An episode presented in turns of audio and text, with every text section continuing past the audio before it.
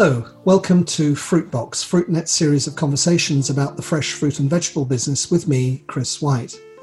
Every week, I talk down the line from here in London with people from across the world of fresh produce about some of the biggest issues they face today. My aim is that these conversations give you the best insight into how to do better business in fresh fruits and vegetables. Today on Fruitbox, I want to talk about supermarkets and more specifically about the future of food retailing in the United States. And who better to discuss this with me than Phil Lempert, one of the best known commentators on food and food retail trends in the US. Phil, who publishes the Lempert Report, is a regular commentator as the supermarket guru on CNN, on NBC, on ABC, on Fox News, and even the Oprah Winfrey Show. It all explains why I'm delighted to have Phil join us on Fruitbox today. Phil, welcome to Fruitbox. Thank you, Chris. It's my pleasure. Now, let's start out by looking at the way food retail works nowadays in the United States. I can tell kind of when I'm in a supermarket in the US and when I'm in one in Europe. And a lot of this has to do with the way in which you merchandise your fresh produce over there. Do, do you agree? Absolutely. And and in fact, what it brings to mind is first let me talk about a store that I was in Italy probably about four or five years ago. And the produce department was small, unlike here in the US. And what I loved about it is every single produce item was curated. There was a basket of bananas, for example, that maybe had a dozen bananas. There was another basket that had maybe six apples in it. And as people would buy each of these items, and each one was beautiful and, and looked great, and I had bought an apple there and, and it was absolutely delicious, um, someone would go in the back room and replace it. So let's fast forward to the US, where every supermarket is built where you walk into the produce department. That way, you get all the sensory emotions, the flavors, the colors, and so on. And the first thing that you're likely to see is probably about five bins of apples and the apples are have been in you know cold storage for a year year and a half um, relatively tasteless um, and our our supermarket uh, produce department has about 550 SKUs in it. So a very wide assortment, even though Americans are buying probably about 10, 11 different very common produce items every week. What we need to do, in my opinion, is we need to change that whole system. We need to sell only those products, only those produce items that are in season. And when we look at our consumption of produce, it's about 3.4, 3.5 servings a day. As we know from PMA and everybody else, we should be consuming at least five for, for health reasons. And no matter how much money is spent on these promotions, we can't get above that 3.5 level. And for me, it's all about taste and it's all about flavor. And if we were just to sell those produce items that were in season, here's what would happen. First of all, that produce department would shrink substantially. Second, we would have fresher produce. We would have better tasting produce and we would have more nutritious produce and, and it would be less expensive. So, for all those reasons, my feeling is we could get that consumption up if, in fact, we had you know better tasting more nutritious produce you know i've been in the fields in in northern california and i've you know picked a melon and eaten a melon in the field and it was absolutely delicious when i go to a supermarket to buy a, a cantaloupe melon it's crunchy and tasteless that's our problem. That's what we've got to solve if, in fact, we want to raise consumption. And it's not about quantity, it's about quality. I, I guess my listeners who are from Peru and Chile and South Africa are going to have to say a few things about that. But let's let's move on. Um, we we mustn't forget that fifty cents in every dollar in your country is spent at food service in, in kind of restaurants, quick service restaurants, or uh, or upscale restaurants, or just mid market restaurants. And it means that food retailers have had to compete uh, for their share of stomach, or, or, for our share of stomach, I would say, I should say, with a sector that has an enormous footprint in your market. Um, what impact does the competition of food service have on the way supermarkets operate?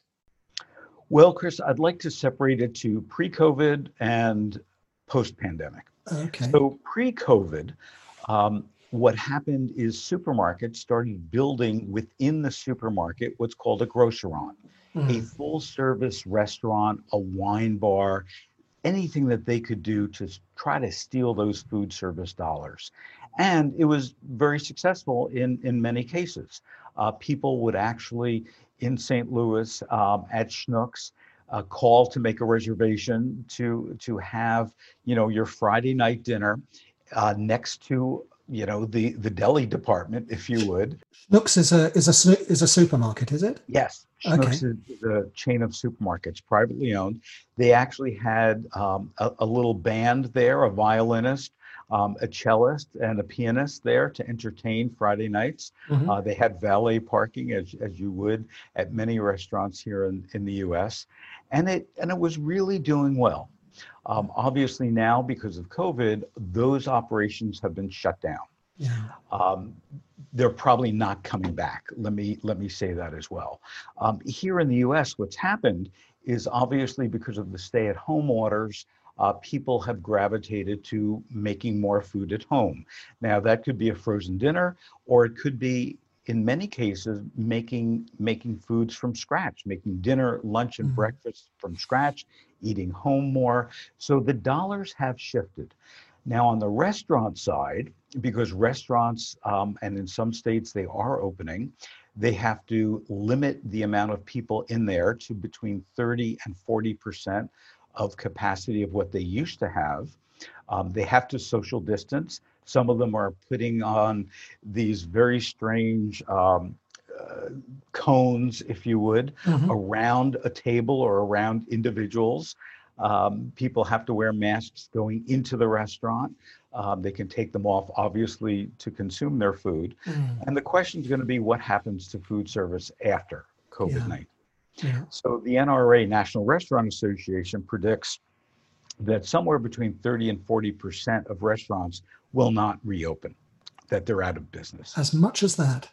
Yes, which is huge. And that's everything, to your point, from fast food to white tablecloth restaurants. A lot of fast food operators are filing bankruptcy as, as you know, we're talking right now. Sure. Um, what some restaurants are doing, which is really interesting to me, um, and, and we've coined a phrase called restaurants, mm-hmm. uh, combination of restaurant and supermarket, uh, is is doing what Cracker Barrel started in 1969, having a restaurant and then within the restaurant having a little grocery store.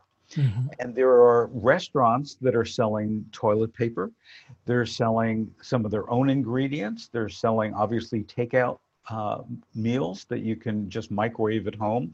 They're selling flour. They're they're selling a wide array. And here um, we've got a distributor called Sysco. Um, who actually has set up a separate website to help these restaurants get into the grocery business. And they teach them what to buy, having consumer sizes, not where you have to buy a 50 pound bag of flour. And, you know, they're teaching them how to merchandise, how to display. And for me, that's going to be a new hybrid model that I believe that's going to be very successful uh, because we, before COVID 19, we went out to eat for lunch or dinner 4.4 times a week, according to Zagat. We only went supermarket shopping 2.1 times a week. So we used to frequent it more. So this could start getting people to go back to restaurants, um, not only to eat in the restaurant or if they've got an outdoor area, but also it's more convenient than going in a store that has 45,000 different products. And imagine you've got a shopping list of, of 20, 25 items. In order to, to acquire those items, you have to walk past 45,000 items. That's not very efficient time wise, attention wise. And, and if we have a local restaurant that has those top 20 items that people buy. Um, it's much easier to go in, maybe get some prepared food, pick up your groceries, and head out. Mm. Now you're, you're still um, um, very much in the teeth of uh, of this COVID nineteen crisis over the there in the US, and it's brought about uh, the closure, as you've, as you just mentioned, of much of the food service sector. Um, Now, how have the supermarkets therefore reacted? What, what, what's happening to them? Well, supermarket sales are up um, for for the month of March and April, which are the latest numbers that we've got. Um, according to Nielsen, they're up around 35 percent, mm. uh, both in sales and in profits. Um, so supermarkets are really reaping the benefits of that. As I said, people are eating home more. Um, however, um, one of the most famous uh, supermarket chains here, Wegmans, um, which always rates it as number one in any survey um, of supermarkets. Um, Wegmans just the other day closed their pub, which is a very, very busy, uh, successful operation, and they have seven of them. And they decide to close it because they, they just saw the distancing, everything that it stood for, uh, to not be realistic. So, you know, supermarkets have reacted by closing their grocerants, uh, the restaurants that might be adjacent to their supermarkets that they own. Um, and they're trying, and, and they've closed salad bars and they've closed olive bars and, you know, anything that's self-serve doesn't exist anymore. Uh, so, you know, they're trying to figure out what's the next step. And it appears, and I hate to, to say this, but it appears that we're now in the, you know, uh, not phase two quite yet, according to Dr. Fauci and others, uh, but we, we hit a blip, an increase, uh, because of people going out for Memorial Day and 4th of July. And um, as, as, a result of that, we've seen huge spikes here in California, where I'm located. Um, the numbers just keep on going up, and you can walk around the streets and you see people without masks and you see people not social distancing. And up until the other day, uh, when Governor Newsom closed, you know, indoor dining, uh, you would see people hanging around bars without masks and, and things like that. So, no, we we do not have this under control. And for supermarkets, uh, it is mandatory in most states to have to wear a mask, whether you be an employee or um, a, a customer and they've put in plexiglass shields and you know the, the whole shopping experience has changed dramatically. Uh, no one you know pre-covid would say oh going to a supermarket wasn't fun because all those again with the produce department all those wonderful smells and aromas and the produce manager walking over and you know cutting a piece of produce and handing it to you uh, for a sample those days are over and one of the concerns that a lot of supermarkets have is whether or not they're going to have to um, actually start wrapping produce. Uh, similar when when Tesco with Fresh and Easy came to the U.S. and one of their failures where every single apple and banana and everything else were wrapped. Um, they're talking about having to do that here, which is going to change the produce department dramatically.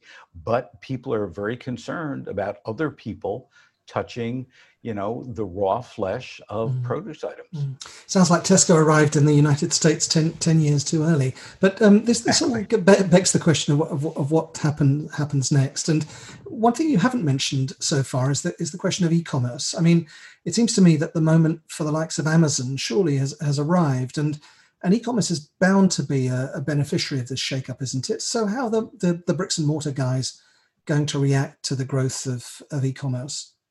Well, they're embracing it. Um, and, and it's not only Amazon, but Walmart as well. During the pandemic, their sales have increased multifold. They, they've had to hire hundreds of thousands of people. Um, Instacart, which is a delivery service that works with about 300 different retailers throughout the US, has had to hire 300,000 um, additional people. Um, what we can't look at what the numbers have been the numbers have increased anywhere from 100 to 300% depending on the retailer for ecom. What is going to happen, because nobody's really making money on delivery, uh, what's going to happen is people will order online, but they're going to pick it up. It's not going to be delivered. And it's not going to be delivered for a couple reasons. Number one, even though everybody's running commercials about having contactless delivery, uh, the reality is that that's pretty difficult to do. Yes, they can leave your groceries at, at your doorstep, ring your bell, and run away, uh, but, but they've still come in contact with the food and so on. Uh, people feel, and once once those regulations are over, people are going to be very hesitant to have a stranger move into their house with them uh, to bring in the groceries. So what we've really seen the increases on, and we're going to continue, is this click and collect model that I go online, I say I'm going to be there 5 p.m., and I drive up, someone brings it into my car, puts it in my trunk, and off I go. That's where we really see the growth pre-COVID, um, online sales, whether it was click and collect or delivery, was about three to four percent. Um, these days, um, in, in some cases, it's 18%. It'll probably go down and level off at around 8 to 10%, so still substantially more, uh, perhaps even three times greater, but it'll be more of that click and collect model than the delivery. And what about the, the grocery store as such? Do you see that the grocery store will become much more of a kind of experiential fresh food store next to a dark store, if you will? Um, how's that going to work? Absolutely, Chris. You know what what I envision is that typical 45,000 square foot store will be cut in half. The back half will be totally robotic. Mm-hmm. Um, and that will pick those grocery items, the unemotional cans, jars, boxes, the brand names that we can't live without. Sure. Um, and what will happen is the front of the store will be exactly as you described. That will be very experiential. Uh, that's where you'll talk to your meat manager, your produce manager. I mean, when we look at the complaints, from ecom, uh, what we see is number one complaint is quality of produce. Number two is quality of meat. So mm-hmm. we want to pick those, and we do want to go into stores, but it'll be different. I think we'll go to um, a website, and by the way, Schnucks is doing this now, the, the retailer that I mentioned mm-hmm. before, mm-hmm. and we will make a reservation for what time we want to go shopping, just the same way we made a reservation to go to a restaurant to, to, to before restaurant. this. Oh. And, you know, I'm going to then, after I make my reservation, click to another screen and then order all those groceries mm-hmm. um, that I don't want to have to deal with. Uh, the brands that I'm very brand loyal to, or even store brands that I can go through and pick. Then I'm going to go to the store and instead of spending 22 minutes, uh, which is the average here in the US, I might only spend 10 minutes.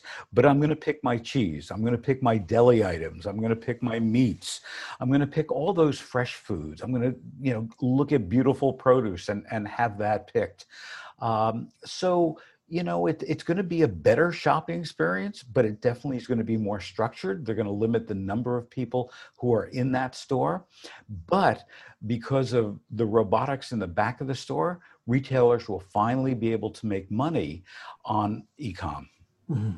That's very interesting. I, I, do hope you spend, or one would spend more than 10 minutes going, doing all that wonderful shopping in that in that beautiful grocery uh, section. But anyway, let's let's come to perhaps the last uh, area of discussion today, and it's a very big one, and that's to do with the, uh, uh the, the, the global economic slump that we're all expecting to come. You'd think in these circumstances that ever more shoppers are going to be attracted by the likes of Aldi and Lidl. These are two German discounters who've expanded their footprint here in, in, in my country, in Britain, and I know that they're expanding in the US as well. What impact will their growth have on, on the established food retailers like Kroger and, and Walmart and so on? Well, the first thing to look at is Aldi, probably about three years ago, um, with, with their new CEO, decided to expand their marketplace. And what I mean by that is typically people went shopping at Aldi for discounts what he's decided to do, uh, Kevin Holt is his name, mm-hmm. what he decided to do was expand and, and even go into geographies of more upscale neighborhoods and cater to Generation Z, cater to the millennials, um, and, and really do curated offerings, even though 95% of what's in an Aldi is private label under their own brand, uh, they're brilliant at it. Um, I've, I've, been to their labs, I've been to their kitchens, I've, I've met with them. And for example, in olive oils, in a US supermarket, we might have 100 different olive oils. Um, at Aldi, they only have a few. They have a general uh, olive oil, and this is all under their own label. They've got an organic one, they've got an extra virgin one, and then they've got a super extra virgin one that is actually imported from a region of Italy. And, and again, many Italian olive oils sold here in the US are not Italian olive oil. They're packed in Italy, uh, but they come from Tunisia or they come from Greece or they come from Spain. Uh, but this is a true 100% authentic Italian olive oil and they do really well selling those those four olive oils as compared to a supermarket selling 100 olive oils um, and they've they've doubled the size of their produce department in the past year and a half so they're really attuned to what consumers are looking for at a substantial discount so they've combined both. Lidl has been struggling here in the US to try to find themselves. Um, we also have other groceries here called Save a Lot, which is a deep discounter. Um, we have a, a, terrific one called Grocery Outlet uh, that just went public, one of the most successful IPOs last year. And what they do is they're opportunistic buyers. So let's say Kellogg's Corn Flakes has changed their formula or changed their package or changed an ingredient. They'll buy up um, those old inventories for, you know, I, I don't know how much, but, you know, cents on the dollar, if you would, um, and sell them through their outlets. So they're selling name brands at deep discounts where you could save between 30 and 50 percent. Um, and then we've got our dollar stores who are also selling produce and selling a lot of uh, different items, name brands at inexpensive prices. So, to your question, yes, these retailers, as the recession continues and perhaps even gets worse, um, are doing very, very well and will continue to. Uh, so, for Kroger, um, that's somewhat bad news. Uh, but what we're starting to see is that retailers are announcing price freezes as they did uh, back in 2008, where they're advertising, we're holding our prices on 10,000 items or 5,000 items, whatever it is. So they know they've got to fight on price. Um, there always will be shoppers who want that shopping experience. Um, now that the shopping experience is changing, whether it be Albertsons or Kroger or any other retailer, um, we've got to see how that changes. And people might see very little difference between shopping at an Aldi or a grocery outlet and shopping at a Kroger. In the case of Walmart, Walmart has really beefed up its e commerce business, uh, both on click and collect and delivery. And I don't think that Walmart's going to be hurt. Walmart is the largest food retailer here in the US. Uh, they, when they go head to head with the Krogers of the world, they are much less expensive. Uh, they are more expensive than the Aldis of the world. So they're in that middle ground. So the question's going to be will the Walmart shopper gravitate towards the Aldis of the world to save even more money? Will the Kroger shopper feel more comfortable shopping at Walmart, whether it's in store or online, than going to an Aldi? So the, the short answer is we don't know. But I can tell you without any question that these discounters like Aldi, like Lidl, like Grocery Outlet, like Save a Lot, like dollar stores are going to continue to increase their volume, increase their customer base, and really spread to a much wider audience.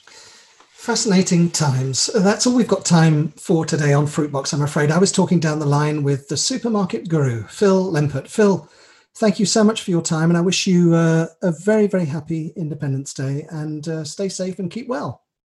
Thank you, Chris, and to you and yours as well. Now, you can find today's conversation with Phil and the many others I'm having here at Fruitbox on our website, fruitnet.com. Our audience continues to grow, and many of you now tune into these conversations each and every week. It shows the strong interest there is out there for the best insight at a moment of momentous change in our business. I've got more great guests coming on the show in the coming weeks. If you'd like to feature in a future episode or have got some ideas about what you'd like me to talk about on Fruitbox, then do drop me a line uh, to my email address, chris at fruitnet.com. Fruitbox is now on all the podcast platforms. You can stream or download an episode to your phone or your tablet. And when you've finished listening, then do start reading because all our magazines are now available for the phone and the tablet too. They're free to download at Apple's App Store and at Google Play. That was Fruitbox, and this is Chris White. Thank you for listening, and until the next time, goodbye.